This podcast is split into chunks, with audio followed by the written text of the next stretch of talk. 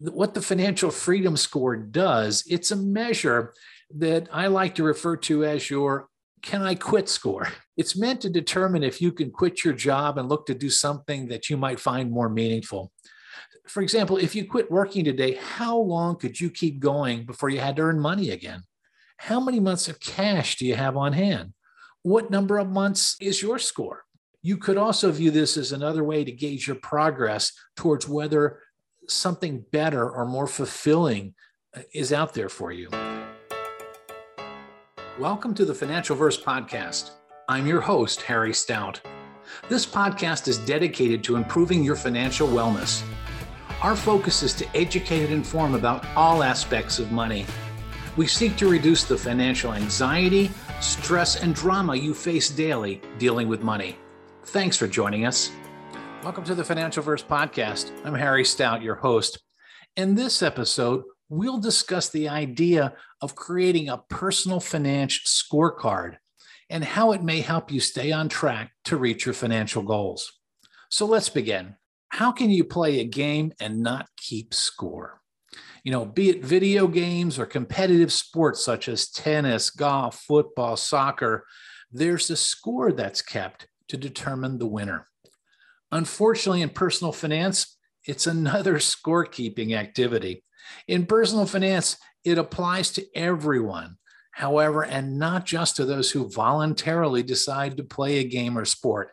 So there's scorekeeping for all of us. To succeed in the game of money, you need to keep track of your net after tax cash flow and keep it positive or at least break even at all ages. Again, financial security is achieved with positive cash flow and the resultant accumulation of financial assets. So, to help you in your journey to financial security and success, many people try to have some financial measures that reflect whether or not they're on track or not. Now, I think it's a good financial habit to calculate and annualize these measures at least every six months. I, am I'm, I'm a firm believer if you can't measure it, you can't manage it. So I suggest you keep a written little score sheet that shows you your anticipated results so you can keep track of your progress. Now, here are some key personal financial scorecard measures that you may want to keep track of.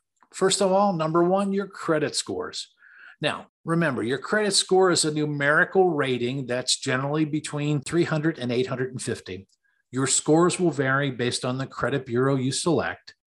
And remember, these scores reflect how safe it is to loan you money based on a variety of factors. And I'll, uh, I'll include a link in the show notes about those factors.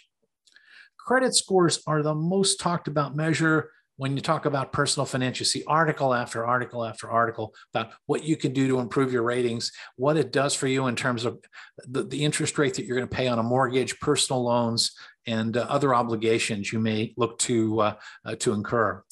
It's important to know and manage your credit scores because they are, you know, they get you access to more and better credit when you need it. So gaining access to credit when it is needed is key to financial success when you need that good money.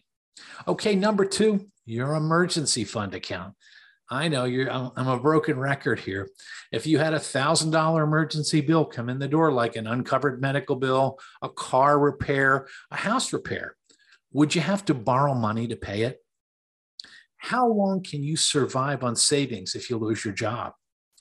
And what we have found based on the pandemic is emergency funds exist to cover life's unexpected events. And uh, we discussed in prior episodes, establishing and maintaining your emergency fund is a must do at all ages. And tracking your progress towards having at least six months of living expenses in your fund's a top priority. So, number two is emergency fund. Nice number. Number three, your debt to income ratio. Now, your debt to income ratio is how much money you pay on debt, your debt service each month, compared with how much money you bring in. All of that expressed as a percentage. Here's an example. If you're in $6,000 a month, if you bring home that $6,000 and you have minimum payments on your mortgage, car loan, and credit cards totaling 2000 your debt to income ratio is 33%. This number is important for getting credit because lenders look at, at this number when deciding whether to approve you and how much interest to charge. It's essential for you because it gives you a general gauge of how, you know, of how easily you can repay your debts and the margin of safety you have. So that's number 3. Number 4, your monthly cash income. Remember, positive monthly cash flow is the key to everything in personal finance. You need to manage both your income and outflows. First, you need to look at that monthly income, however, whether it's from your main job, your, including your plus your side gig, your partner's job, maybe you collect alimony, and then or you have interest or dividend payments or rent payments. It's money from every source that comes in between the first and last days of the month. That's your monthly income. Next, you look at your cash flows for living expenses and debt service. Need to add it all up. So everything that you spend and the difference between what comes in and what goes out the door is your net cash income. And uh, you need to know what that is. So if even if you're not a fan of budgets and you don't have a personal budget, knowing this number is, is so critical to you. And it's something you should follow through and deal with on a major on a, on a, it's a major concern, a major consideration for you. Number five, what is your annual savings percentage? As we've discussed in numerous episodes, you need to be saving at least 10% of your pre tax income and more if you can. And uh, this number is how much of your gross monthly income goes towards savings. It tells you a lot about how much extra money you have compared to your spending for essential living expenses what I would suggest you do is take a look at all your different savings amounts to calculate this.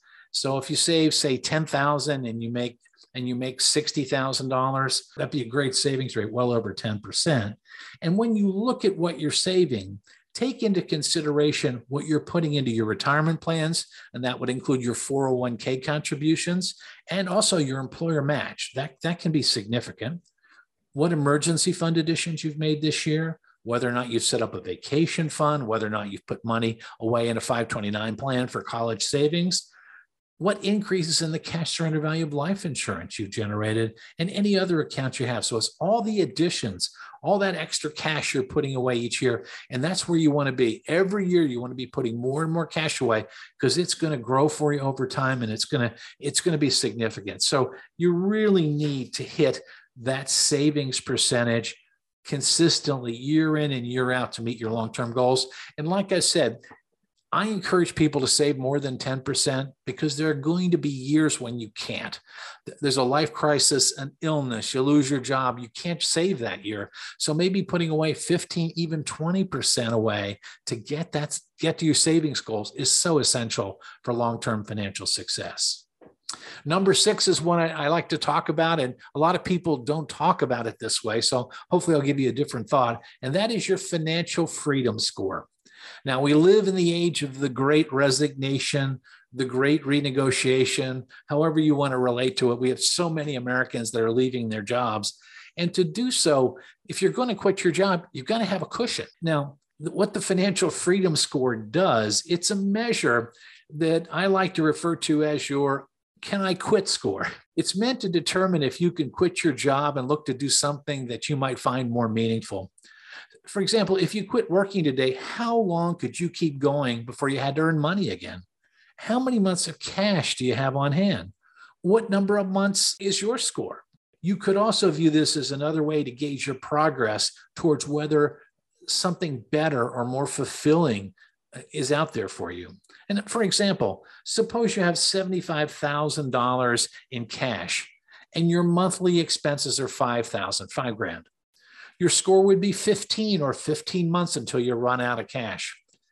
That financial freedom score, and, and that's what it is. That's your financial freedom score. Hey, I can not work 15 months, I'm covered but you know it also could be a strong motivator for you. You might want to get that number up as high as you can so maybe you want to take a year off. Maybe you want to go on a trip. Maybe you want to you want to donate your time to charity. You want to be involved in some cause you so you so desperately believe in and are passionate about. And many times taking a break in a professional life to do something like that can be hugely rewarding psychologically. And I've done that a couple of times to tell you the truth, not as often as I probably should have. I've done it a couple of times, and it was very meaningful for me. So let me summarize today's session on your personal financial scorecard. Just like in any sport, in personal finance, you must have positive scores to become or maintain your financial success. It's so important to know where you stand. So, to keep track of your cash flow, your debt obligations, and accumulated assets. And, you know, a great idea, and many people do this, is to develop and monitor a few scorecard measures that allow you to stay on track. You can't manage what you don't measure. Positive after tax cash flow is the key to building wealth and financial security. And now, if you can measure it, you can make it grow for yourself and for your household. So that's our episode for today. We talked about the personal finance scorecard. Hopefully, it'll get you to think, and maybe you'll come up with four or five different measures that you can use to help you in your journey to financial success. So, thank you so much for listening, and we'll look forward to our next session together. Thanks for listening today. The Financialverse podcast is brought to you by Better Wealth. Better Wealth's mission is to unlock intentional living by helping you better manage your money. To find out more, go to betterwealth.com. If you like what you've heard today, please rate us on your podcast service and forward today's program to your family and friends. We would really appreciate it. To learn more about the Financialverse, please visit financialverse.com.